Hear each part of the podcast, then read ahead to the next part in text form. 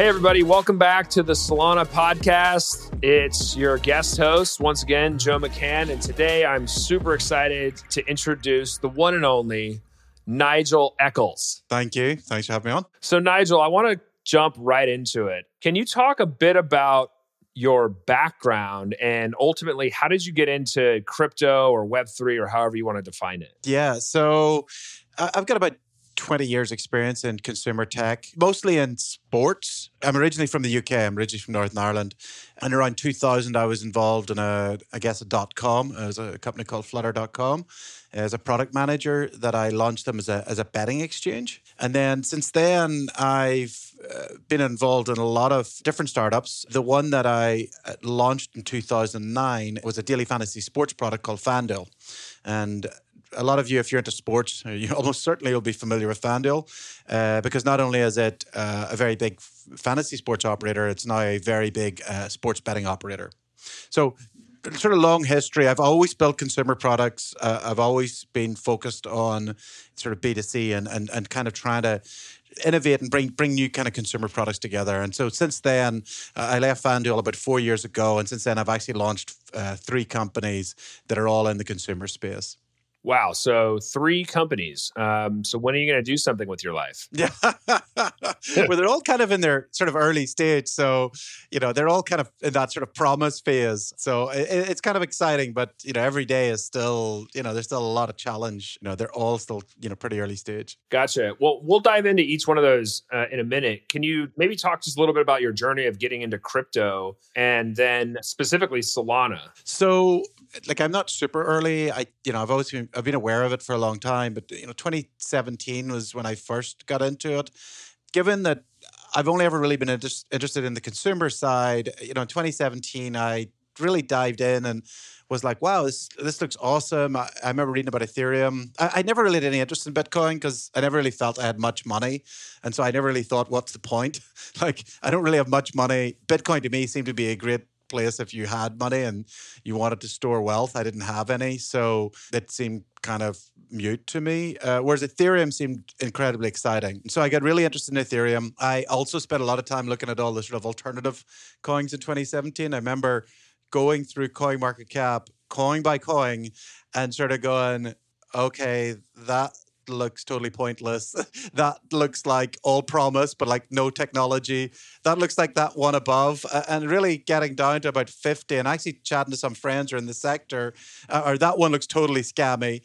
And just being fairly disillusioned. In the end, I bought Ethereum and toyed with some of the stuff that was closer to being consumer ready. CryptoKitties. One of my former colleagues actually set up RareBits, which was an OpenSea competitor, which is like an NFT product back in 2017. And so I dabbled a bit, but really at the end of 2017 said, this isn't even close to being ready for consumers. This is so hard to actually buy an NFT. And it wasn't even clear what you would do with it. Regardless of any other form of transaction or paying for something, it was slow, it was expensive. And I didn't see in the short term it was going to get there. And so I sort of went back to focusing on Web 2 things over the following few years. In 2020 then, I started actually to get interested in NFTs again. Interesting enough, the first ones I looked at were Top Shot, which bubbled up very early in 2021 and then sort of crashed again, and Nifty Gateway.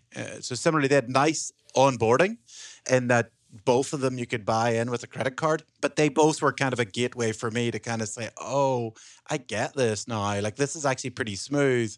And once I had an NFT, I was pretty bitten by it. It's like, okay, because the first NFTs I ever bought was through a credit card. Then I went through the whole process of really understanding, trying to get my head around the infrastructure underneath it.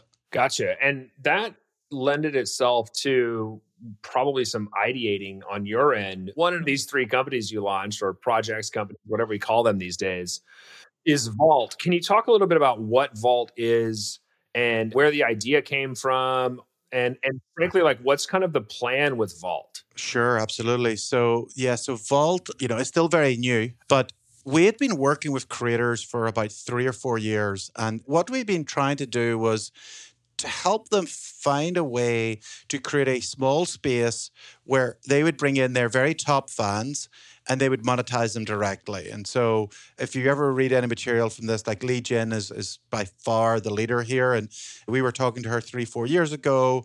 And what we were sort of trying to do is create this native mobile experience. And native was very important to us because if you look at consumption of media by consumers, you know, 90 to 95% of it is mobile. It's a native app.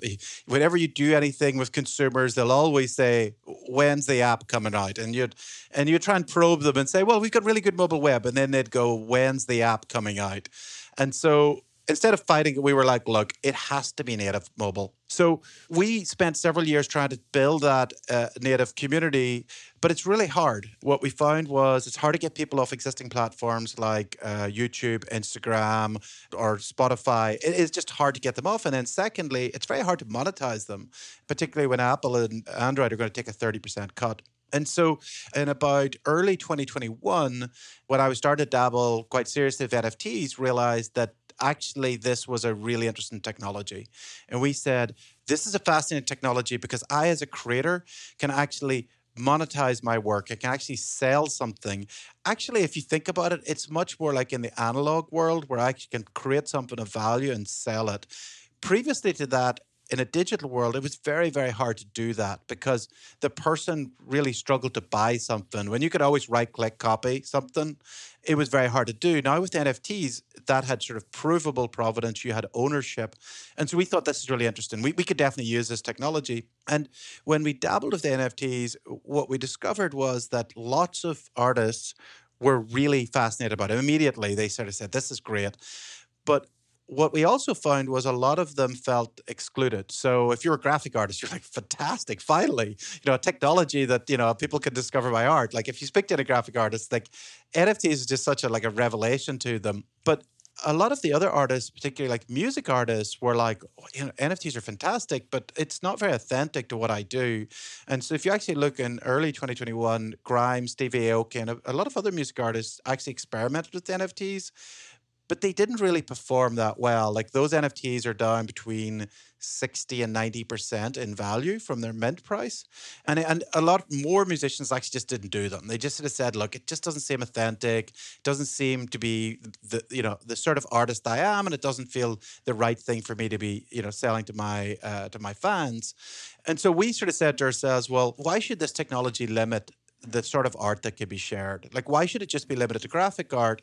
And also, we thought it was interesting, you know, everyone kind of laughs at the sort of the right, or they kind of mock the right-click brigade, but they actually do have a point, which is, yes, you have ownership, but you have no exclusivity over this content, right? There's anyone can see it. And we sort of thought there was something interesting if, what if we could, A, remove the restrictions from the artist, and B, create some exclusivity. So maybe only the people who own that NFT can actually see this piece of content. And that was basically the background of the idea to Vault. And so what Vault is a platform where artists, and some of the biggest artists that are coming on will be music artists, would create a vault. And they would then mint keys to that vault. And they would say, okay, I'm going to create 1,000 keys. And I'm going to have a mint price of $50, $100, $1,000, whatever price they set. That's fully set by the artist. And then those NFT keys act as keys into a vault. And in that vault, the artist can put any type of media that they want. And that can be music, that can be video, that can be picture, that can be text. It can even be hyperlinks into other things like into merch or into live experiences. But the key thing there is that only the people with that NFT key can actually see what's in the vault. That's so cool. So you hear a lot in the NFT world about these, you know, token gated communities. Yeah. And you're quite literally giving out keys, or the artists, I should say, are literally giving out keys to get access to things that only the folks that have those keys can access to. It's a really cool concept. And have you seen novel or unique things that these artists are doing? Or is it pretty straightforward? Like, hey, here's like, you know, me eating breakfast, or this is like my workout playlist or whatever. Like, what are kind of the interesting use cases you've seen that artists have come up with in their vaults? Yeah, it's a really good question. And it's often just before I come to there. The other thing that we've done is We've made it very simple for the fan to consume the media, and we've made it very simple for the creator to create the media. So on the fan side, you know, typically when you have this like NFT gated community, you know, you have to go to the Discord and then you have to authenticate via CollabLadder Grape, which takes about 23 different attempts, you know, and just in frustration, it seems to have worked, although you're not sure. And sometimes the channels show up and sometimes they don't. Like, it's a really clunky experience. And I'm not really criticizing them. I know it's a technically challenging thing to do. What we have done is that we allow people to create an account that then links to their NFT and authenticates very smoothly. So that's number one. The linkage between an account and the NFT is very smooth. If they then sell that NFT, we actually know the address to look in, and we automatically look and say, no, they've sold it. They don't have access anymore. Secondly, from the artist perspective, again, that's a challenge for them. It's like, where do they put their content? What we've done is we've allowed them to add content to this native app that is seamless. Like, basically, if you can add media to Instagram, you can use Vault. It is literally like one click, grab the media, drop it in. So on the question of what use cases we've seen, a huge range, but I'll give you a couple of examples. One that we're seeing is the artist album drop. So when albums are being dropped now, normally they're going straight to Spotify. Sometimes some artists are also doing vinyl because they have a fan base that wants to collect. What some of the artists we're working with are saying, actually, you know, that vinyl is $30. Why don't we do a $60 premium vault drop, which will not only have the music in it, but will also have some other special things. It'll have some of the inspiration behind the music. It'll have the cover art. It will have voice memos from me, all this sort of backstory to the album. That's been a really interesting one. Another one music artists are working with us on is the tour drop. So I'm going on tour next month. I'm going to be traveling for the next 3 months. Both myself and my team will be taking lots of like social media. What I'm going to do is every day drop pieces of content from that tour. So my fans can actually travel the country with me and see behind the scenes material that they would never otherwise see. So that's a really exciting one. And we've got a few artists we're talking to about doing that on upcoming tours. And then the third one in a different category, which is athletes. So last year, college athletes got name, image, likeness rights. So before, they couldn't be paid. They couldn't monetize their name. That has changed. But the challenge for a lot of them is like, okay, but what do I sell, right? And so we've seen some of them, they advertise a local car dealership, but they sort of feel it, like, again, it feels a little inauthentic. They have this huge fan base. And what we've been talking to them is say, well, what you really should be doing is creating a vault and showing people what goes into that Saturday game day, what goes into getting to March Madness. So we're working with a number of athletes now that are, you know, doing vaults like Road to the NFL. Like, this is how I got to the draft, you know, the training that goes on behind the scene. And the interesting thing at a college level is we have boosters on the other side who want to buy the keys. So we have, you know, a really brilliant market emerging, which is you have boosters saying, look, we want to support these athletes. And we have these athletes coming into college going, well, we'd love to tell the story of what we're doing. And that's becoming a nice market. It's so cool because, you know, I think one of the cool things that happened with Instagram is that when it really started to take off with celebrities and athletes and musicians, it's that fans felt closer to them. Yes. Because they could see like, hey, you know, they're in this tour stop, right? Or they're just literally eating their lunch or whatever the thing may be. It just felt more personable. And what it sounds like, this feels like maybe the second derivative of that, where not only are you going to start to be able to see like, hey, the behind the scenes of, you know, such and such band on tour, but also the spectrum of the media that could be produced and consumed by the fans is huge. Yes. One thing I wanted to point on that you mentioned earlier that I think is important is the user experience. You mentioned just like authenticating really easily and being able to add content as simple as Instagram. Given the experience you have in consumer-related tech, can you talk a little bit about maybe your broader ethos on this? Because I know that certainly with kind of DeFi 1.0, it was like, hey, we're just a bunch of hackers and academic engineers and we're just creating primitives. But, you know, some of these apps are just painful to use. And now we're starting to see a big emphasis on user experience because quite literally it will help onboard more people. Can you kind of walk us through that being at the forefront for Vault and even, you know, potentially the other products that you're working on? Absolutely core. So the co-founder of Vault, my co-founder of Vault also co-founded FanDuel with me. He was our head of product design and user experience. And so he handled everything from the design of the product through to customer service. And he's a world-class designer. There's kind of no way, two ways around that. And, you know, what he sort of brings to it is just a completely smooth flow. Like, we want to get millions, hundreds of millions of people into crypto, but we want to make it a smooth experience. And we think that one day, yes, maybe everybody does self-custody, but that won't be their first experience. We have to give them value that isn't just coin goes up. It has to be something that is cool, that, like me, I go, that's cool. I'd really actually like to learn and understand the underlying technology and what else it does. And so if we look at what VaultWorks, we've actually enabled in-app payments. So, you know, people were like, I didn't even know you could do this at Apple. And they're like, you can. Like, they're not opposed to this. So what happens is a creator creates a vault. They set a price. Let's just say they set it at $100 a key.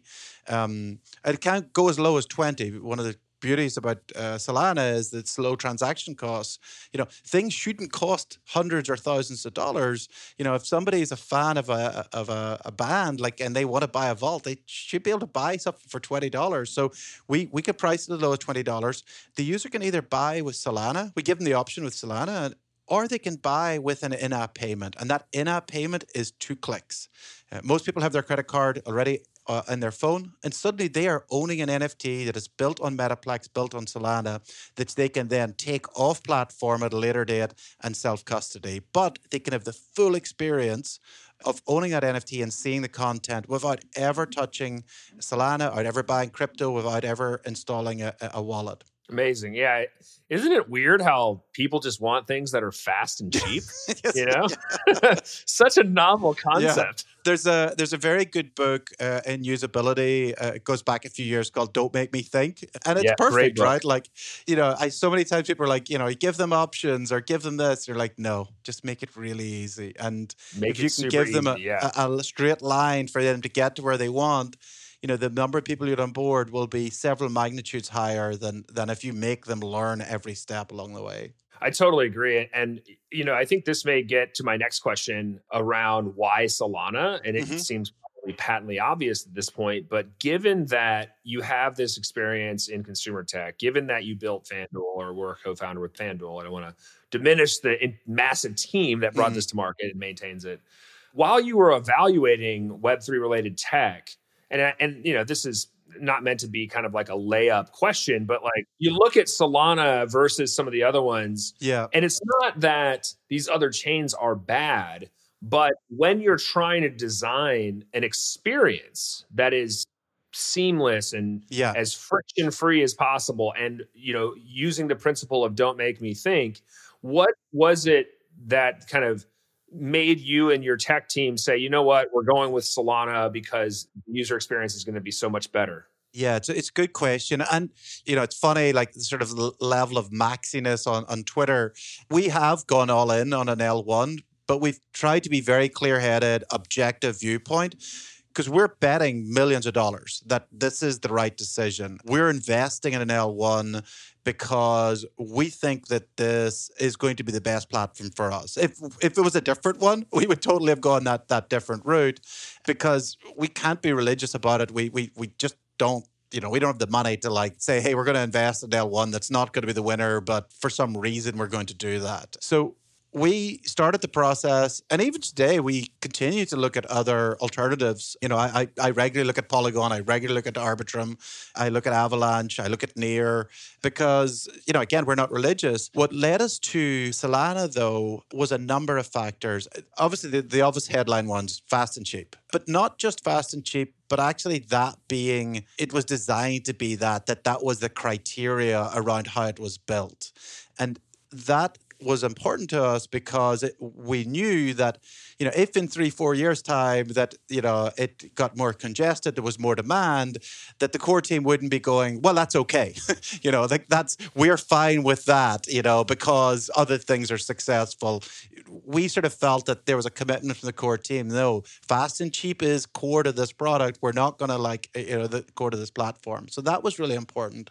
The other factors we felt were that even at that point, and this is early 2021, it had good momentum. And that, again, was important. We didn't want to make a technically great choice, but you know, all the momentum was going another direction.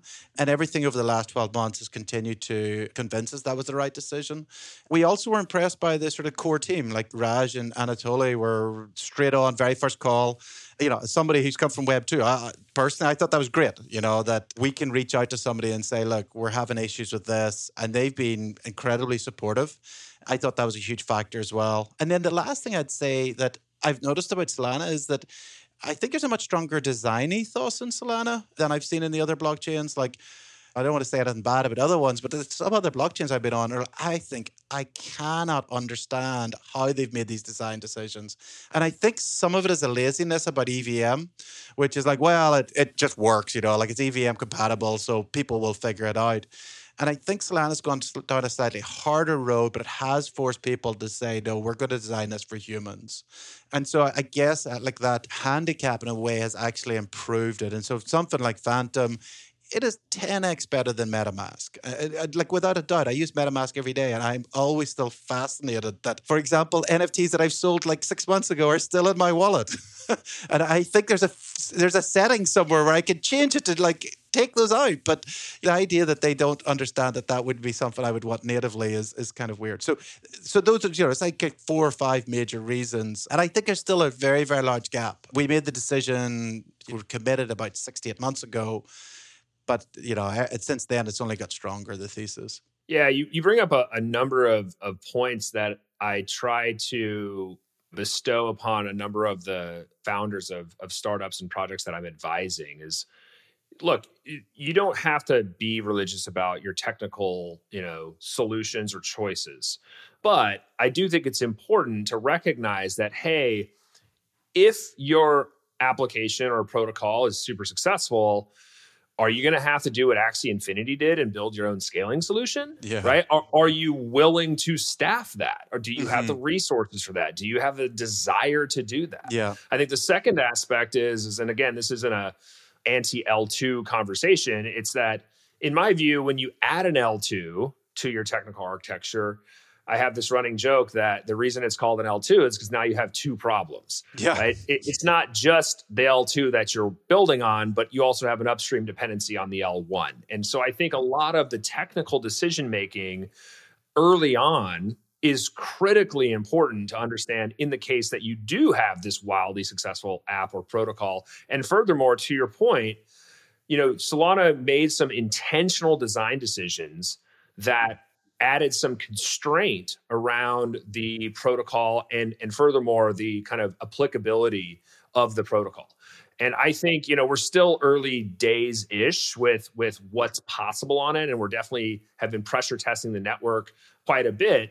But I think longer term, this is currently going to be the chain that's going to enable those types of, you know, truly immersive, rich internet experiences that users are accustomed to on mobile apps and Web 2, without having to have all this additional complexity. And I take your point 1,000% with MetaMask, and I take nothing away from that team. But at the same time, you know, Phantom has brought user-centric design to the wallet, and that's super important for onboarding and more importantly, for the apps that will ultimately be connected to those wallets. So I hear you 100% on that. So I know we're coming up on time pretty good. I wanted to switch gears quickly to talk about BetDEX, because this is actually how we met. Mm-hmm. We were introduced by a mutual friend. Mm-hmm. He told me about your background, and he told me that, you know, you were considering building on Solana, and it was a fascinating idea. And I said, would love to convert him to build this on Solana. Can you talk about what BetDEX is, and you know, kind of what you're excited about BetDEX for, and then also, again, maybe like the design decision as to why you chose Solana? Yeah, so BetDEX is a sports betting protocol. The way to think about it is there's something like $2 trillion bet every year on sports globally. But that $2 trillion is basically split among tens, maybe even hundreds of thousands of different sports books.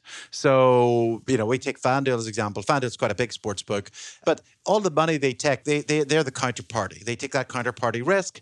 All the money that DraftKings takes, or say some of the other ones, Bet Rivers takes, they all take that counterparty risk. And so if you're one of those smaller sports books and somebody like a Mattress Mack comes in with $1 million, you can't take that because you can't take the counterparty risk. the way that BetDEX imagines the world is says, well, what if all of those sports books could basically share their liquidity in a central pool? Now, prior to crypto, they probably wouldn't have wanted to do that because who would own that platform, you know, how, what the governance would be. There would be lots of different challenges there on that actual protocol. Well, what BetDEX works as is because it's going to be a decentralized protocol, which will be owned through its token holders, which may be many of those different applications. They then can pool their liquidity into a central exchange. And so someone betting on FanDuel could be, in effect, counterpartied with somebody in the UK betting on a completely different website, and they don't actually need to know that. So basically, BetDEX is the glue that's going to plug together all these different sports books that gives us kind of global liquidity pool. Super cool. And given your obvious experience with FanDuel, how would you kind of juxtapose the two? Like FanDuel was for, you know, this type of a world or environment, and this is how BetDEX is different.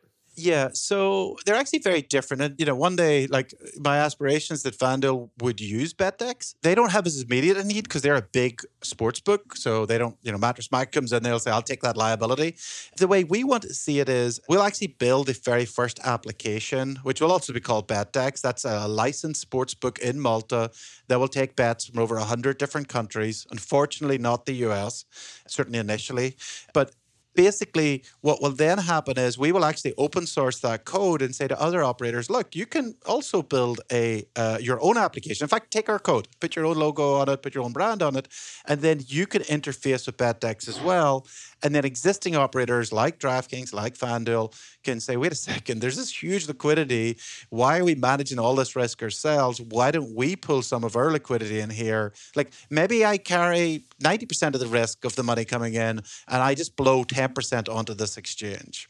And so BetDEX is really a protocol, and FanDuel really is an application that then would use that protocol like all of these other sports books. Got it. Very cool. You mentioned something that hits home for me as an American, that once again, we are unfortunately, you know, geo-fenced, if you will, to a lot of the innovation that's happening in crypto and Web3. Yeah.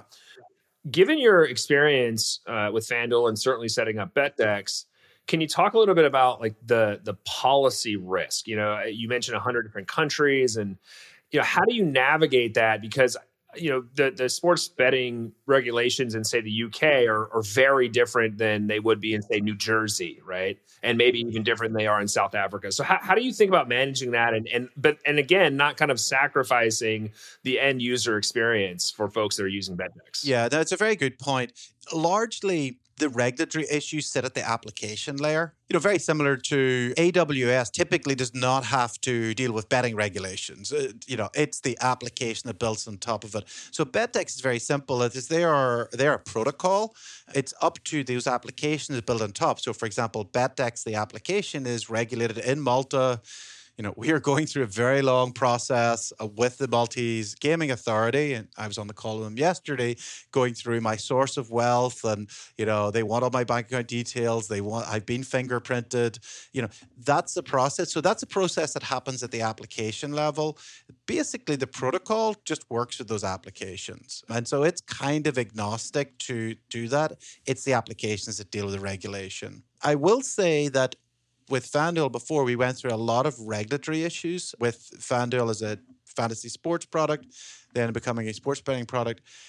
I'd say my personal view in the US regulatory process is it always gets messy before it gets better. And I see that with crypto as well. I'm actually probably one of the few crypto regulatory optimists in that I see what's happening today, and some of it is kind of ridiculous, and a lot of it is through lack of understanding. But some of it, I think, it is genuinely, you know, vested interests acting in their vested interests. But I also feel that, like fantasy football was, crypto's just too popular. There's too many people have it. It's too beneficial to consumers, and it brings two things to politicians what they love, which is money and votes. And so I am very bullish longer term. But there's going to be speed bumps on the way. Yeah, I totally agree. I mean, I think you and Sam at FTX are definitely regulatory optimists. I am cautiously optimistic, but I do believe that there's a growing momentum, certainly in the United States, about bipartisan support for candidates who are pro-crypto. And I think this is a very real movement that's happening in DC. I know there's lobbying groups, there's super PACs being set up. So I agree with you. I think that there's going to be some bumps along the way. There will probably be some blunders and bureaucratic mistakes if history serves us well. But at the end of the day, I think that, to your point, I mean, it's so popular nowadays. And you know, the kind of rebranding of crypto to Web3, which now encompasses things like NFTs, which is bringing culture into crypto, which is bringing video games into crypto, which is bringing, you know, fantasy sports and sports betting into crypto. It feels like we're on a path towards this reaching some sort of consumer safety / normalcy. And so I guess the next question that I had was, if I'm a kid nowadays, I know you have some kids. I have a son, but he's much too young to even be using a computer. One of the fascinating things that I think about kids these days is that, you know, the concept of a video game or the concept of art or the concept of a sport is just so different. Can you talk a little bit about maybe how even just like conversations with your kids or your view on the youth is influencing some of the decision-making and what you're doing with the projects that you're helping launch? Yeah, it is very interesting. And I've got 3 kids, and they're all gamers. So, and they're from 17 down to 8. So it's kind of a broad range. You know, it's interesting how, you know, they're Discord native, I would say. And obviously, Discord is prevalent in crypto. I'd say that they're all very familiar with NFTs. It's not such an alien concept to them that I think it is to people maybe my generation. This, like, really, you spend money on something that's virtual. They have that experience. And while they're gamers, I think they're a little skeptical of NFTs and games, like a lot of gamers are, because I think they see that historically, a lot of the games companies have used innovations like this to not to make the game experience better, but to actually to make more money. So they look at them a lot of times and say they like NFTs in their own right, and they're interested, and they've all bought and sold them because they look at them and they say, okay, these are loot boxes. This is another way to get money from me for something that I probably should have got in the first instance. So that's been really interesting. You know, they are very natively digital. Like, I think that's what's very clear, that a large part of their life, a vast majority of their life is digital. And so the concept of a digital life is something that's totally innate to them. Yeah, you and I were chatting at one point in Lisbon, actually, at the Solana conference.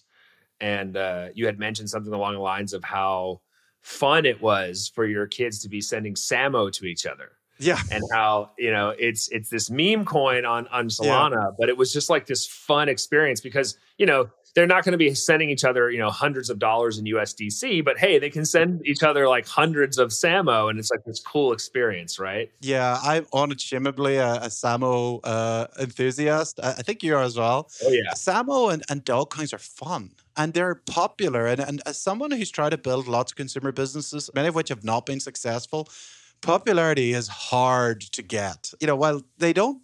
Dogecoins don't do a lot today. That popularity, I think, is incredibly powerful. And, you know, I'd say that BetDEX, we deliberately have, you know, been working with the SAMO community and we've done some fun things with them because they have something that we really want as a company, which is popularity. And so we definitely want to do a lot more with them. And I'm very bullish on SAMO, actually quite bullish on Dogecoins in general, which is it's very rare that you get something that level of popularity that they don't figure out something to do with it. I think it's a very strong community. I think it's got a long way to go. Yeah, I agree. I mean, one of the most fascinating things I think that's occurred over the past, you know, couple of years, specifically with the GameStop saga, is that internet culture is a force. And yes, yeah, it doesn't necessarily have to equate to some sort of, you know, business case study or some scientific proof for something to work or be popular or have utility. And that's one of the most fascinating things about crypto to me is the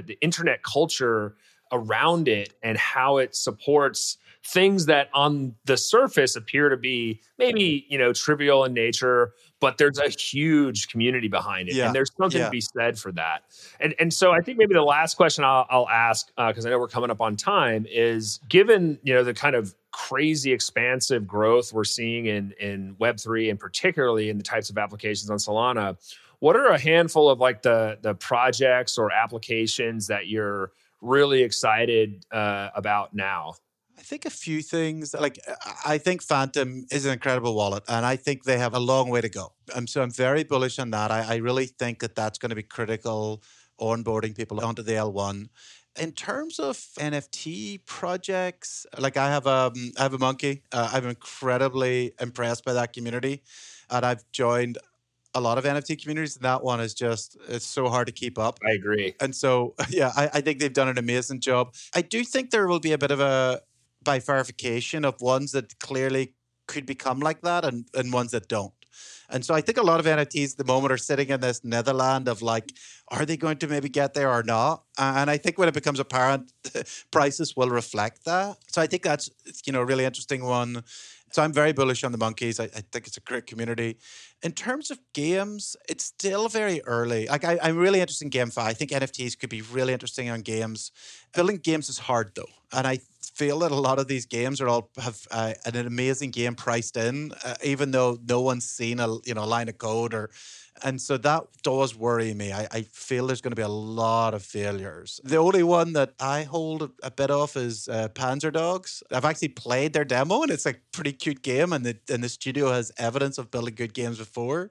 And so I'm quite excited about that one. I've liked what they've been dropping. I am very nervous in general about the whole GameFi. I think that 2022 might be the year that we discover in crypto that building games is hard.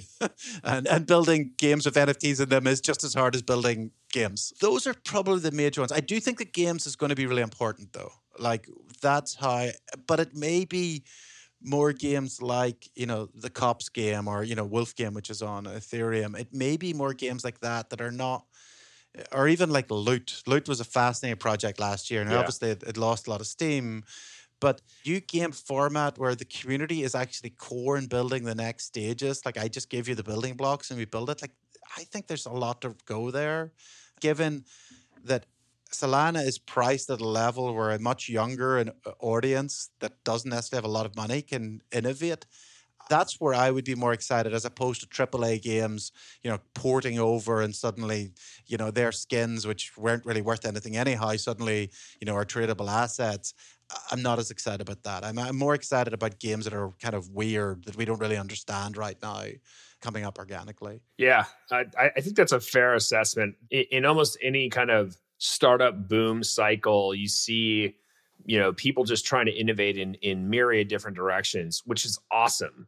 But ultimately, the ones that have something truly innovative that people can gravitate towards are going to be the ones that really make it. And right now it's up for grabs. So totally I'm bullish on the space like you are in general. I think that the caution that you're heeding is worthwhile.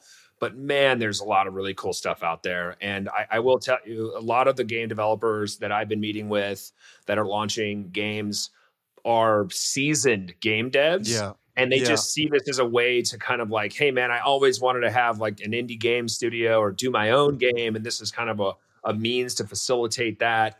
I think the key, though, to your point is, how are we going to integrate these things in a way that feels like it's accretive to the game? You know, what's fascinating about your kids' view of being skeptical of these things is very wise, because what we don't want is just things to be bolted on. We want them to actually add value to the experience. So TBD on that. We still got lots of time to see when this is going to pan out. But well, Nigel, this was awesome.